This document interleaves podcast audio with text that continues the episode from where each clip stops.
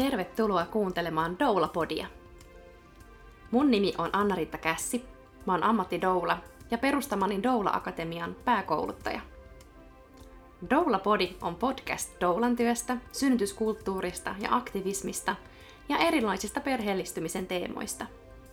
Tämä on kaikille doulille, doulan työstä haaveileville ja yleisesti synnytystyöläisyydestä kiinnostuneille. Tämänkertaisen Doulapodin vieraan mä oon tavannut ensimmäistä kertaa syksyllä 2015 Aktiivinen synnytys ryn kotisynnytysseminaarissa Tampereella, kun hänelle luovutettiin tämmöinen Doulamuna tunnustuspalkinto. Ja viimeisimmäksi ollaan tavattu noin vuosi sitten samaisen yhdistyksen järjestämässä synnytyspelko-seminaarissa, jossa oltiin yhteisessä paneelikeskustelussa. Ja vieras on varmasti aika monelle synnytysten parissa työskentelevälle tuttu nimi ja kunnioitettu hahmo, jonka työtä paljon arvostetaan. Tänään mulla on vieraana täällä THLn tutkimusprofessori Mika Gisler. Tervetuloa. Kiitoksia kutsusta. Ja ihan ensimmäisen saisit vähän kertoa itsestäsi ja siitä, että miten sä oot päätynyt tänne THLlle muun muassa synnytystilastojen pariin. Itse asiassa pitää lähteä jo niin kauasta kuin opiskeluajasta ja aloin opiskelemaan tilastotiedettä ja sitten huomasinkin, että se tilastotieteen laudatur on aika iso töinen, niin sitten päätin, että vaihdankin kansan taloustieteeseen ja no sitten, sitten alkoi kuitenkin takaraivossa harmittamaan se, että ne tilasto, tilaston oli vain muutama kurssia vaille sitten se syventävät opinnot, niin sitten päätin, että teenpä gradun ja näin tilastotieteen laitoksella mainoksen, että tule syntymärekisterin kehittämisprojektiin tutkijaksi. Ja sitten mä laskin, että tuohan tarkoittaa sitä, että mä saan palkkaa ja mä saan gradun ja sitten mä oon varmaan siellä vuoden ja sitten teen jotain muuta. Ja tämä oli, vuosi oli 1991 ja siitä lähtien olen sitten ollut näiden ö, asioiden kanssa tekemisissä ensinnä Ylio, Helsingin yliopistolla, sitten muuttui nimi Stakesiin, siirryttiin ja sitten nykyään THLssä. Eli vähän niin kuin sattuman kautta, mutta vei mennessään. Kyllä, ehdottomasti. Ja, ja varsinkin se, kun mulla oli vähän lupailtukin niin kivoja töitä siinä 90-luvun vaihteessa, mutta sitten tulikin lama ja ei niitä kivoja töitä ollutkaan, että oli tämmöinen kiva, mä sain ensiksi olinkin siinä puolipäiväisenä ja sitten aika nopeasti huomattiin, että kyllä tuota, tässä työ, työtä riittää ihan koko päiväisesti ja siinä sitten sain sitten seuraavana vuonna sen gradunikin valmiiksi niin, niin ja, ja sitten alettiin miettimään uusia tutkimuksia ja väitöskirjakin sitten tehtiin syntymärekisteriaineiston perusteella, että, että siitä se aineistokin tuli hyvin tutuksi. Mitä sun työtehtäviin kuuluu täällä THL? No ny- nykyään mä oon THL 80 prosenttia ja 20 prosenttia sitten Karolinskassa Ruotsissa tutkimustehtävissä, mutta THL vastaa meidän lisääntymistilastoista, eli syntymärekisteristä, epämuodostumarekisteristä, abortti- ja steriloimisrekistereistä. Ja nyt uutuutena meillä tänä vuonna aletaan tekemään hedelmöityshoitorekisteriä. Ja, ja sitten osa, osa ajasta teen kansainvälisiä terveystilastoja ja, ja osa aikaa vielä jää siihen, että pystyn olemaan mukaan, mukana rekisteritutkimuksessa, jossa sitten käytetään eri rekisterejä, mutta erityisesti näitä meidän lisääntymistilastoja.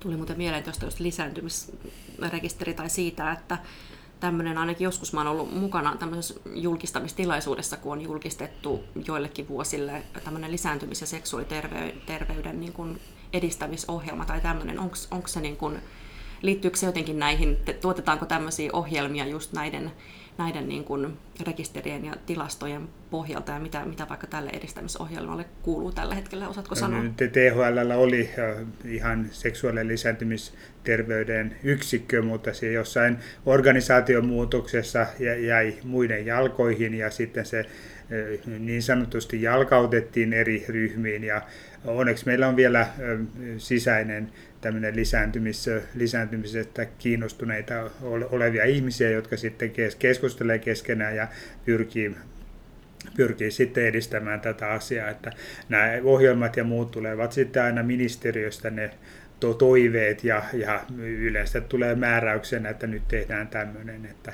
että meillä tosiaan tätä toimintaohjelmaa ei ole päivitetty, ja siinä, mutta se on kuitenkin voimassa, koska uuttakaan ei ole tehty. Mutta Aivan olisi syytä päivittää. Kyllä, ja harmi, että tämmöisiä, niin kuin, tai tuntuu, että no, monenlaisissakin organisaatiomuutoksissa ja muissa, että sitten sit saattaa jäädä hyvinkin tärkeitä.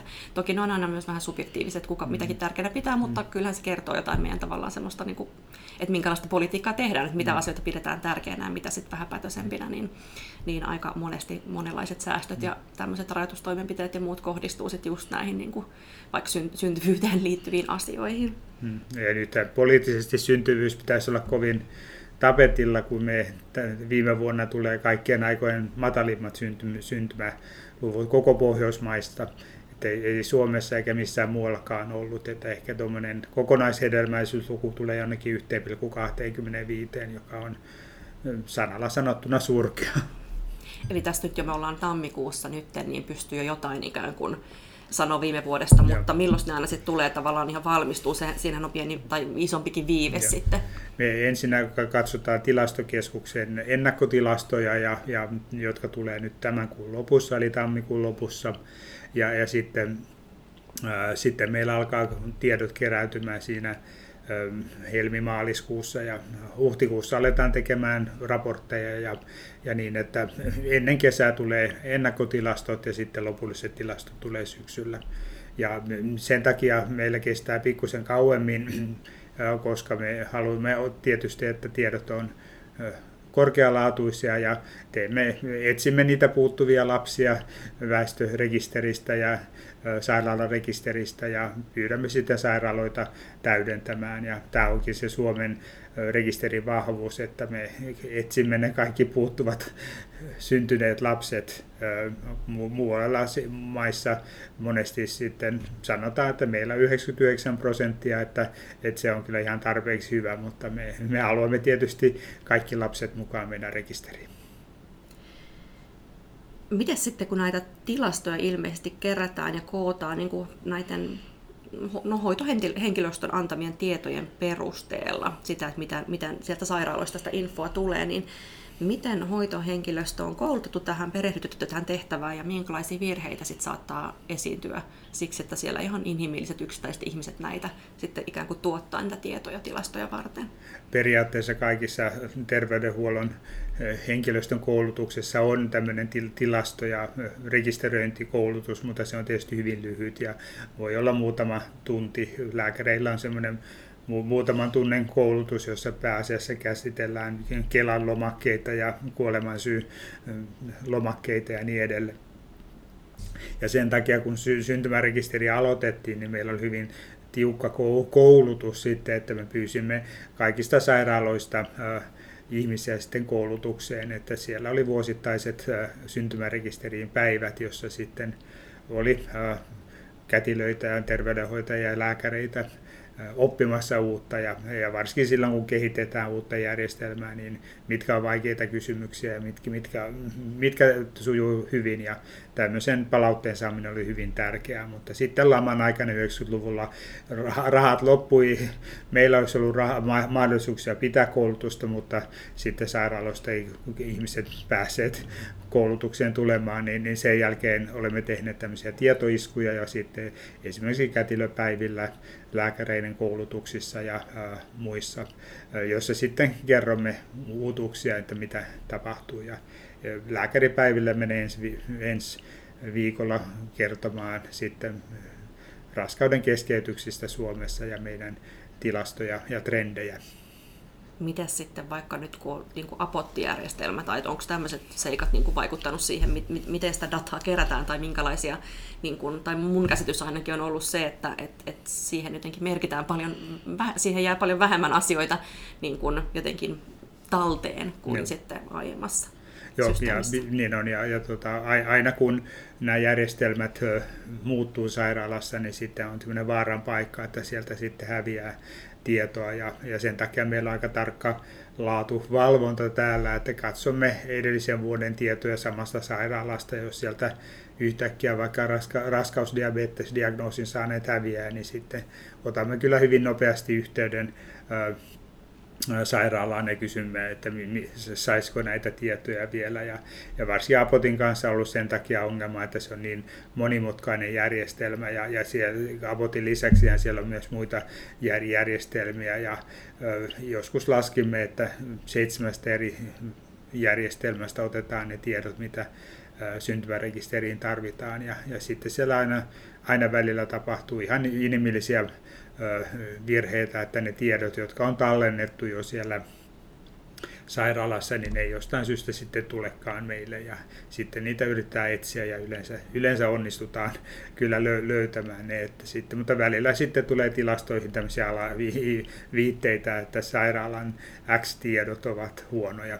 Eli jos tulee tämmöisiä just isompia heittoja, mistä selvästi niin kuin näkee, että ei voi olla mahdollista, että jossain sairaalan alueella olisi vaikka raskausdiabetestapaukset kokonaan niin kuin loppuneet tai jotain, niin niistä on helppo, mutta et, et saattaa jäädä semmoisia hyvin marginaalisia joo, sitten joo. heittoja, mitä ei sitten vaan niin kuin voida huomata. Mutta ka- kaikki ne tiedot, niin nämä katsotaan läpi, että että on, tiedot on järkeviä, että siellä ei sitten ole 80-vuotiaista synnyttäjää tai, tai, tai välillä tulee niitä, jos sitten se synnyttäjä onkin syntynyt samana vuonna kuin synnytti, että ihan tämmöisiä virheitä ja ne sitten jää meidän, meidän tota, tarkastuksessa kiinni ja niitä, niitä sitten korjataan. Ja, ja se mikä on poikkeuksellista, että me korjataan niitä myös jälkikäteen, että monesti sitten tilastoissa päätetään, että nyt on kaikki kunnossa ja nyt ei tehdä enää muutoksia, mutta meillä tehdään muutoksia, että saatetaan huomata, että viisi vuotta sitten onkin joku tieto väärin ja sitten korjataan se, että rekisteri elää, elää ja sen takia ne vuoden vanhat tilastot voi pikkusen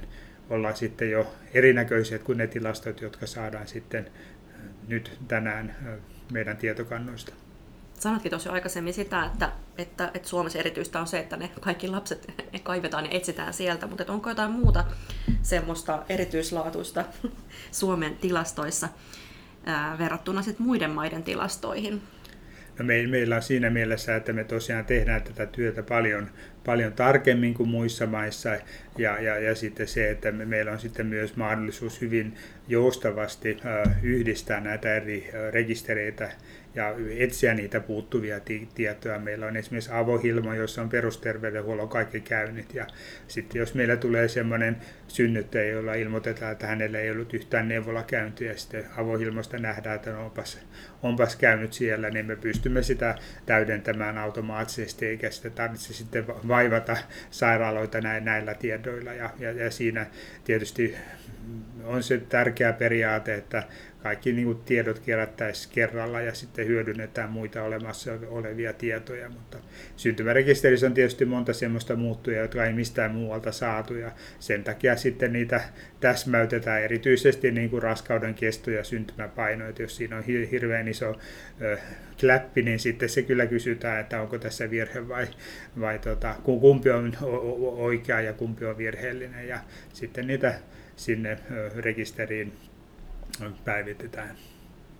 Miten jos vertaa vaikka Ruotsiin tai, tai yleisesti Pohjoismaihin, mutta erityisesti vaikka Ruotsiin, että pomppaako Suomi jossain asiassa, niin kuin, että, että minkälaisia tavalla trendejä tai semmoisia on niin kuin nähtävissä, miten, miten Suomi niin kuin poikkeaa syn, synnytysmaana?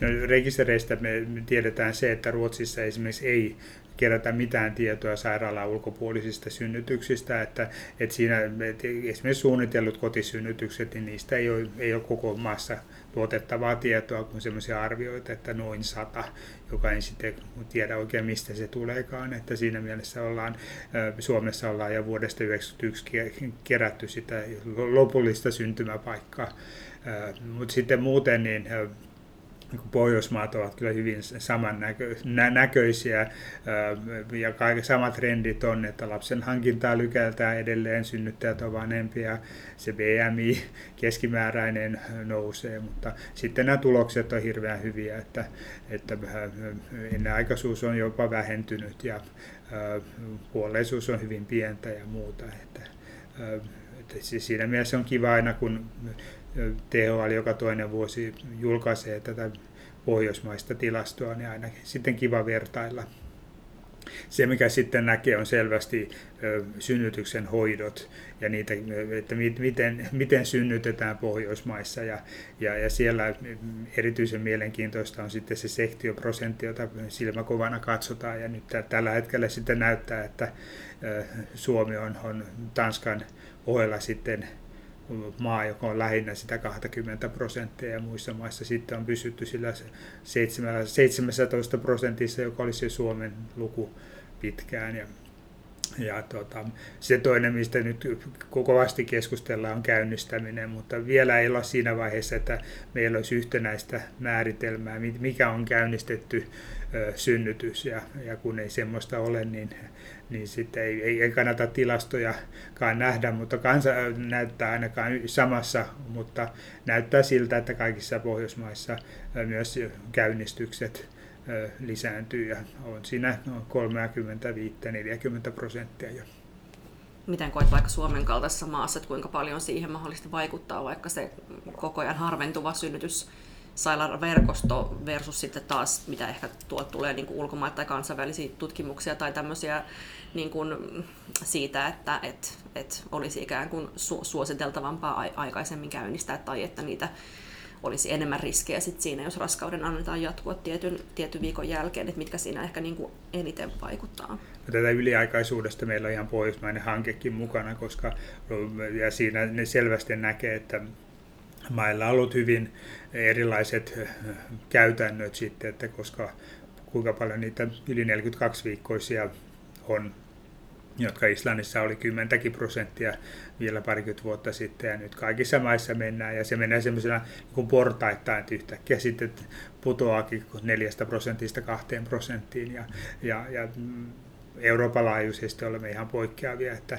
että joskus tämmöisessä Euroopan kokouksessa, vaan sanoin, että pitäisikö meidän tehdä juttua vähän näistä yliaikaisista, niin kaikki että ei meillä ole enää niitä, että kuka, ketään ei enää päästetä niin pitkälle, pitkälle. ja me oltiin tietysti hämmästyneitä, että kuitenkin se synnytys on, pitäisi olla luonnollinen tapahtuma ja niitä interventioita välttää. Kyllä, ja sitten just se, että, että vaikka, vaikka neuvolassakin usein kysytään sitä, että milloin ne viimeiset kuukautiset on alkanut, niin hmm. silti se, niin kuin, se, siinä ei huomioida vaikka tämmöisiä yksilöllisiä niin kuin, kuukautiskiertoja ja eroja, vaan se laitetaan yleensä aika, että totta kai ultrassa saattaa, että laskettu aika muuttuu, mutta eihän se silti ole absoluuttinen mm. niin kuin, päivämäärä, että joskus se saattaa heittää joillakin päivillä, joka sitten siellä niin kuin 41 viikollakin voi olla tosi iso ero se, että onko se 41 plus 2 vai 41 plus 5. Mm. Et, et se on, ei, ei, niin kuin, ei pysty sitä absoluuttisesti tietämään ja, ja just se, että niillä puuttumisillakin on sitten omat, omat niin kuin riskinsä. Et ei, ei, ei varmasti ole niin kuin, tai ei olekaan yksiselitteistä, mutta kiinnostavaa nähdä, mihin se, mihin se niin kuin menee. Ja totta kai ainakin toivoisi, että, että just vaikka sellaisista syistä ei tarvitsisi käynnistää, että, että jännitetään mm. sitä, että ehtiikö, ehtiikö sitten niin kuin spontaanisti käynnistyneen synnytyksen käynnistyttyä sairaalaan ajoissa, mm. koska matkaa onkin sitten niin pitkästi.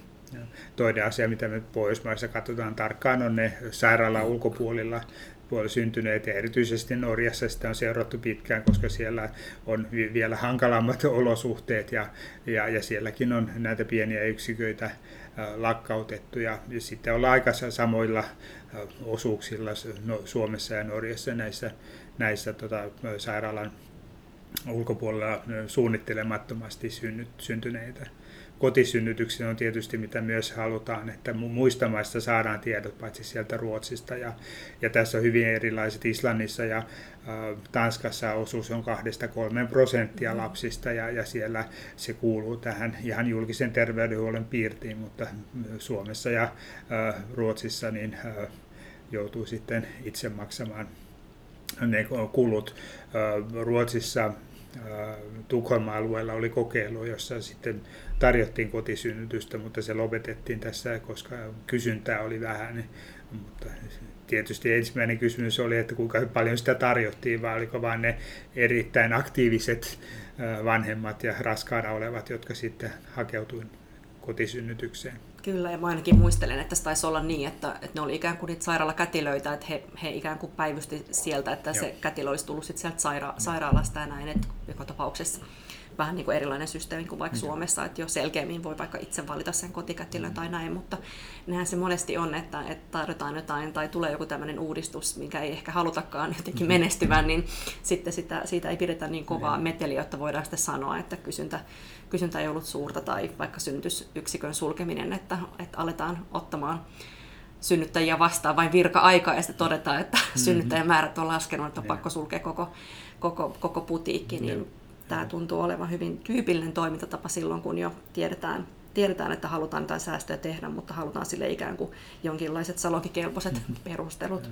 Se, mikä sitten nyt on tietysti hyvin ajankohtainen, on se tuleva sairaalaverkosto ja jos se 20-30 skenaario tai sanoisin melkein kauhuskenaario oli, että meillä olisi enää 13 synnytyssairaalaa plus Ahvenanmaa, tämä keskittäminen ei koske Ahvenanmaata, niin, niin ollaan kyllä aika hurjassa tilanteessa, koska ne matkat nytkin on hyvin pitkiä. Ja mä monesti Euroopassa sitten kerron, että, että saattaa olla Lapissa, että matka on yhtä pitkä kuin Münchenistä Brysseliin synnyttämään. Ja he tietysti ei yhtään ymmärrä näitä Suomen olosuhteita ja että, että meillä on pitkät matkat ja, ja, ja sen takia sitten ne, niitä pieniä yksiköitä on ollut, ollut vielä, mutta katsotaan nyt, miten, miten monta vielä lakkautetaan tässä tulevina vuosina. Ja se ongelma just, että se ei ole vaan siellä, missä on pitkät välimatkat, vaan myös täällä tiheästi asutussa etelässä, kun suljetaan, suljetaan sairaaloita ja on niin kuin iso, isompi paine, että jos nyt jo on niin kuin sulkuja, niin vaikka matka ei sinänsä olisi pitkä, mutta jos pitää pidätellä ja, ja mm-hmm. ei välttämättä pääse siihen lähimpään, niin yhtä lailla, yhtä lailla sitten niin kuin suunnittelemattomasti mm. matkan varrelle syntyy täälläkin enemmän. Kyllä, suhteellisesti tai enitenhän tietysti lukumääräisesti näitä sairaalan ulkopuolisia on, synnytyksiä on juuri Etelä-Suomessa, koska täällä on myös eniten synnytyksiä. Että, että ihan 90-luvun alussa niin, niin selvästi Lapissa ja siellä oli ö, en, enemmän näitä synnytyksien suhteutettuna, mutta, mutta nyt sitten muut alueet on tullut, että nykyään, nykyään näitä, näiden ö, alueiden väliset erot ovat, ovat taso, tasaantuneet kyllä, että ne ovat suunnilleen yhtä suuri riski synnyttää sairaalan ulkopuolella suunnittelemattomana kuin mi, mi, missä tahansa Suomen maata. Puhutaan perinataalitilastoista, mutta ensin sitten tota, sellaisille, joille ne, ei ole niin tuttu juttu, niin mitä tarkoittaa tämä perinataali, mitä tarkoittaa perinataalitilastoilla? Ja tämä tosiaan tarkoitetaan 22 raskausviikosta sitten ihan, ihan synnytyksen ja viikkosynnytyksen jälkeen. Eli se peri tarkoittaa synnytyksen ympärillä olevaa. Ja, ja tämä on tietysti tämmöistä slangia, slangia että tietysti ö, olemme miettineet, että mikä olisi hyvä vaihtoehto sille, mutta sitten se perinataali on kuitenkin aika kätevä, kun sitten alkaa puhumaan synnytyksen yhteydessä oleva tai muita termejä. Kyllä, ja joka tapauksessa niin tämmöisiä niin kuin latina, latinan kielen, kielen pohjautuvia termejä ja muita sitten tämmöisissä lääketieteellisissä yhteyksissä joka tapauksessa käytetään paljon, niin, mutta että on, ei, ei ainakaan jää kuulijoille epäselväksi, mistä puhutaan, kun puhutaan perinataalitilastoista. Minkälaisia rajoituksia näillä perinataalitilastoilla on? Mitä ne kertoo ja mitä toisaalta niissä jää sanomatta? Mitä niin kuin niiden heikkoudet ja vahvuudet on? Sitten se vahvuus on siitä, että siellä on tietoja heti raskauden alusta. Eli neuvolan kautta tulee niitä tietoja ja mitä, mitä on, paljonko on käyty neuvolassa, ollaanko käyty se, seulonnassa, niitä taustatekijöitä kerätään ja sitten tietysti hyvin tarkat tiedot synnytyksestä, että ja, sitten vastasyntyneen terveydestä se ensimmäisen viikon aikana. Että nyt tietysti kun aina koko ajan lyhenee se sairaalassa oleva aika, niin, aika, niin sitten se on vähän huonomman tasoista tietoa, mutta meillä on aina sitten mahdollisuus sairaalarekisteristä, eli meidän hoitoilmoitusrekisteristä katsoa niitä puuttuvia diagnooseja esimerkiksi tutkimuksissa, että olemme sitten varmempia siitä, että tiedot ovat täydellisempiä. Sitten hyvä kysymys, mitä sieltä puuttuu.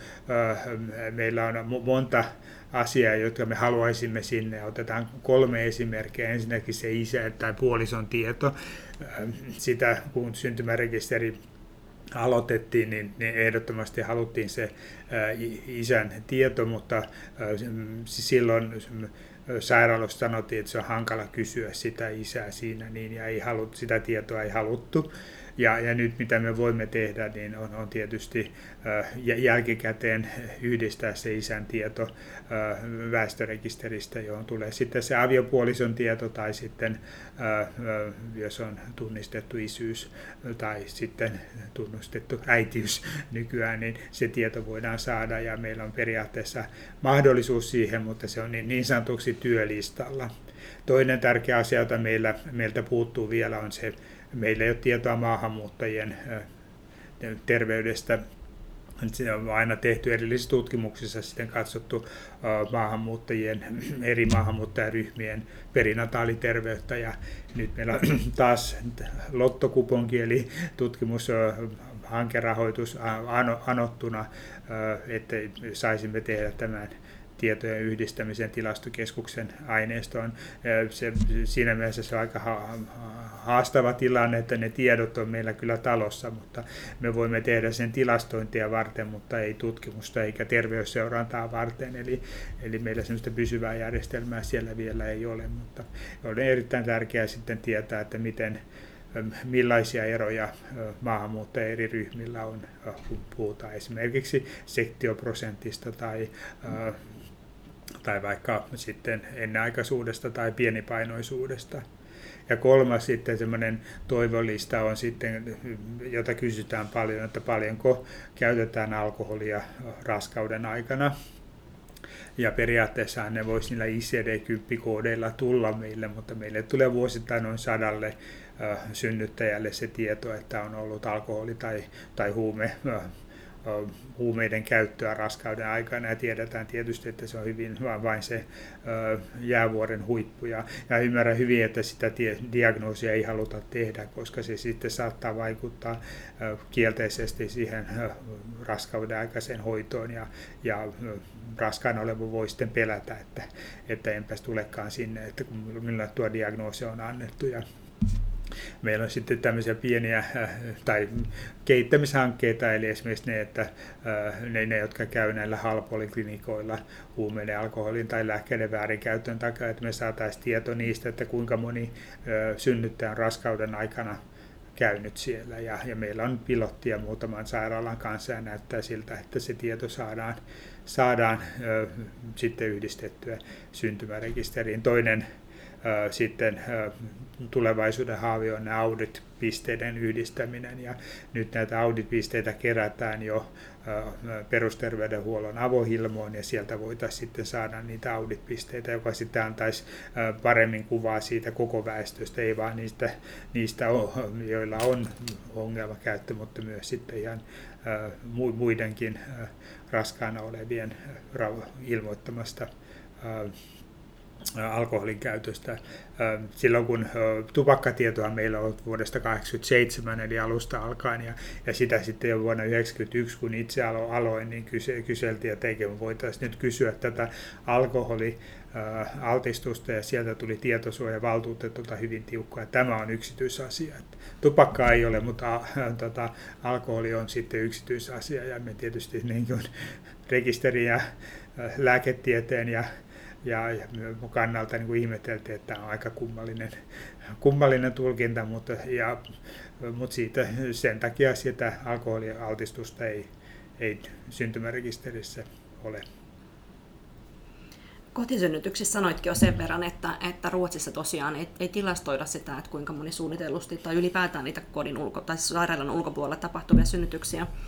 Mutta Suomessa, Suomessa tosiaan äm, niitä kuitenkin tilastoidaan, mutta muuten semmoista niin paikallista tutkimusdataa puuttuu, ja luulen, että se on osittain syy siihen, että, että meillä edelleen vähän nuivasti suhtaudutaan. Että jos vaikka tehdään lehtiartikkeleita kotisynnytyksestä, niin siellä on aina se nurkkajuttu, missä joku lääkäri jyrähtää, mm. että, että ei suositella ja ei ole, ei ole turvallista ja niin edelleen. Niin miten me tällaisessa meidän, meidän kokoisessa maassa, niin miten me voitaisiin saada, saada luotettavaa tietoa kotisynnytyksistä? No se, että ne tiedot kun tulee syntymään rekisteriin, niin sehän on hyvin tärkeää osoittaa ensin lukumäärät ja myös sitten analysoida, että mitä siellä on tapahtunut. Kun tämä ryhmä on hyvin vähäriskinen yleensä, niin eihän siellä mitään suurempia ongelmia ole. Että, että se, mikä me tietoja ei saada, että kuinka moni on aloittanut kotona sen synnytyksen ja sitten syystä tai toisesta siirtynyt sairaalaan. Eli, eli se toivomuslistalla myös olisi sellainen, että mikä on suunniteltu synnytyspaikka ja sitten mikä on se lopullinen synnytyspaikka, niin se olisi varmaan mielenkiintoinen ja tärkeä muuttuja. Silloin kun THL teki äitiysneuvolaopasta, niin, niin kun, me, kun siellä oli se pari sivua kotisynnytyksestä, niin sitten ministeriöstä ja sosiaali- ja terveysministeriöstä tuli, että tuo pitää ottaa pois sieltä.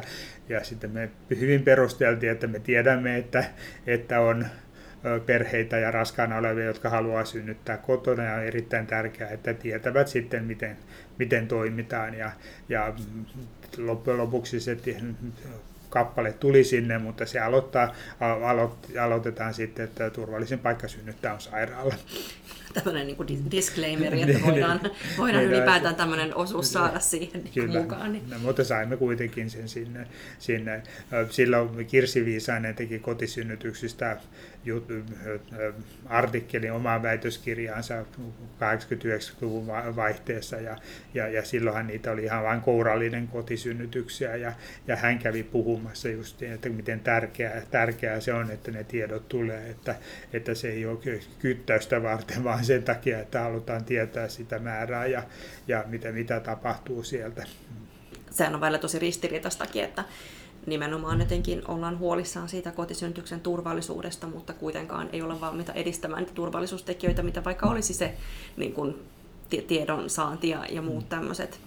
Että vaikka, vaikka se, että saataisiin saatais tarvittavat reseptit ja muut sit sieltä julkisen terveydenhuollon mm. puolelta. Että jos joka tapauksessa, niin kun, tai en tiedä ketä, joka olisi jättänyt suunnitellusti kotona synnyttämättä siksi, että ei saanut omalta neuvolalääkäriltään tiettyjä mm. reseptejä, että kyllä se silti tehdään, mm. niin sehän, sehän niin kuin se, mitä usein noin niin kuin, vaikka hoitohenkilökunta vetoaa siihen, että he, he eivät turvallisuussyistä näin tee, niin hehän mm. oikeastaan sitten voivat jopa sitä vaarantaa sitä turvallisuutta, vaikka, vaikka onneksi, onneksi sitten on systeemissä kaiken näköisiä rakoja ja muita, tai systeemin ulkopuolisia juttuja, joissa sitten voidaan, voidaan taata se, että nekin, nekin kotisynnyttäjät, jotka eivät sit näitä reseptejä saa, niin eivät kuitenkaan jää sit siitä niin kuin varotoimenpiteistä, paitsi että on, on sitten tarvittaessa kuitenkin tietyt lääkeaineet ja puudutteet ja muut saatavilla. Mutta joo, se olisi kyllä tosi kiinnostavaa just tietää, että olisi tärkeää tilastoida sitä, että, että saataisiin sitä tietoa, että kuinka, kuinka monta prosenttia suunnitellusta kotisynnytyksistä siirtyy ja minkälaista syistä, syistä niin kuin, ei, ei sillä, että me saataisiin ikään kuin näyttää hurjemmilta niitä, että me mm-hmm. voitaisiin sanoa, niin kuin, että no niin, kattokaa nyt, että noin yritti, mutta ei ne silti, vaan, vaan myös tavallaan sitä, että ne on monesti hyvin kiireettömiä tilanteita, jossa yleensä siihen liittyy vaikka synnyttäjän väsymys ja uupumus tai, tai mahdollinen vaikka kuin virhetarjonta mm. tai sitten joku muu, muu sitten syy, mitä, mitä sitten tota, kätilöt, kun voivat siellä koko ajan sitä seurata, niin, niin toteavat, että, että voidaan, että nyt kannattaa kiiret, kiirettömästi siirtyä, siirtyä sitten sinne, sinne sairaalaan, mutta että se, se kyllä vaatisi ehdottomasti enemmän, enemmän niin kuin lisä, lisätietoja. Meillä se ne sy- synnytykset, että mä tiedän, että kotisyntyskätilöt niin kuin itselleen tekevät vähän tämmöistä mm. tilastointia, että heillä on kyllä niin kuin käsitys Joo. siitä, että kuinka moni heidän vaikka vuoden asiakkaista on sit siirtynyt, siirtynyt synnytyksen aikana sairaalaan ja näin, mutta että se ei, se ei näissä tilastoissa sitten näy. Mites näkyykö doulat-tilastoissa? Se, se, mikä meiltä myös puuttuu, on se, että kuka se synnytyksiä on sitten hoitanut, että me saa, saamme kyllä tiedon, että missä on syntynyt ja missä laitoksessa ja muuta, mutta se, että ketä siellä on ollut sitten paikalla, niin sitä tietoa ei vielä ole ja ei myöskään näitä mistään tukihenkilöistä sun mm. muista, äh, muista ole, että muistan Sloveniasta ne näytti kauniisti jo 15 vuotta sitten, että he, heillä on kerätty sitä, että kuinka, moni, kuinka monella se puoliso on ollut mukana ja miten kauniisti se sitten nousi, no, no, nousi nopeasti, kun siellä siirryttiin vanhasta kommunismin ajan tiukasta äh, synnytyskulttuurista sitten vähän länsimaisempaan äh, synnytyskulttuuriin, jossa sitten suhtauduttiin myönteisesti myös näihin tukihenkilöihin sun muihin, mutta Suomesta se puuttuu yksi, mm. yksi muuttuja taas tähän Äh, lista, jota monesti kutsun joulupukkilistaksi, että jos sitten aina kun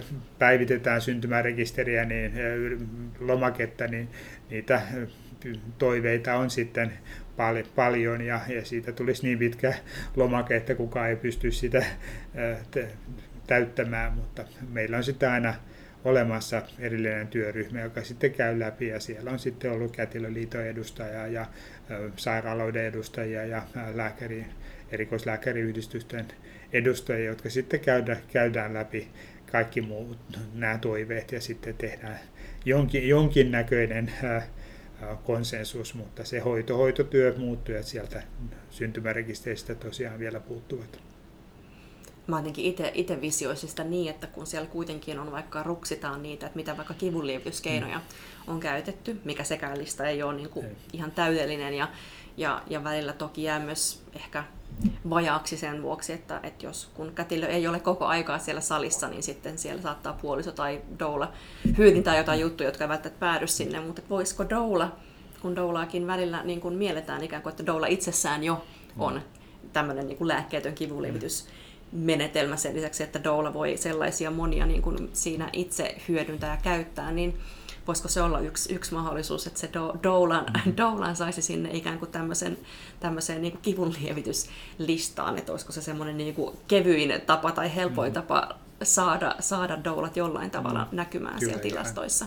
Kyllä, kyllä, tämmöinen on. Ja viime tuota, kun 2017 syntymärekisterin lomaketta uusittiin, niin me saatiin sinne kuitenkin sitten pitkien keskustelun jälkeen myös ne sekä muu lääkkeellinen kivunlievitys, mutta myös lääkkeetön, että se on ainakin yksi rasti siellä, että voidaan laittaa niitä muita kivunlievitys, muuta kuin lääketieteellistä kivunlievitystä sinne. Että Doulat saattaa ikään kuin siellä näkyä, kyllä, jos kyllä, kätilö on kyllä, niin, niin, että... Niin on, niin on, näin on.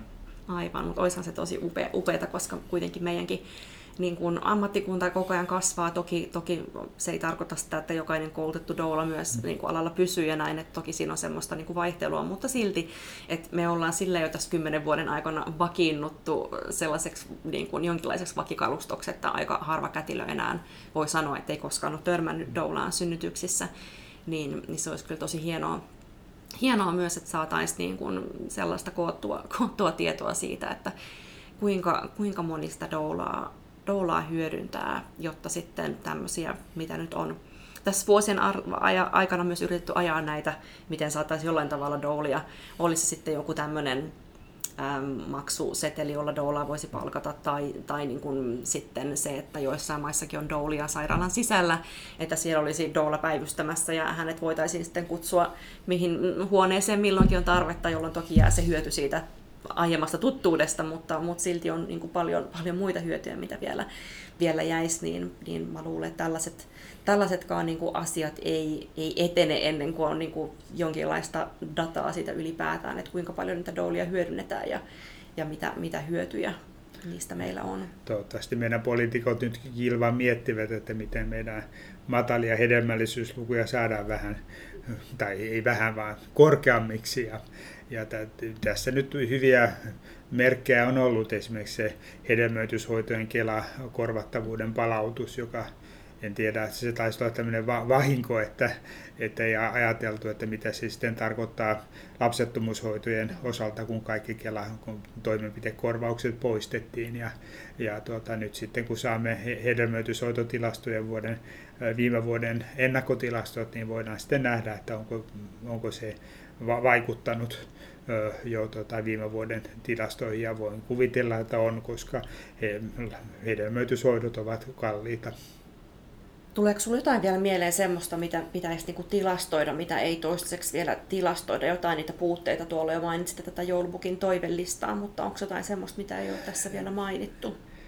Luulen, että tässä, tässä on jo seuraavalle lomakkeen uusimiskierrokselle paljon hyviä, hyviä esimerkkejä, joita, joita sitten voidaan toivottavasti lisätä rekistereihin jatkossa.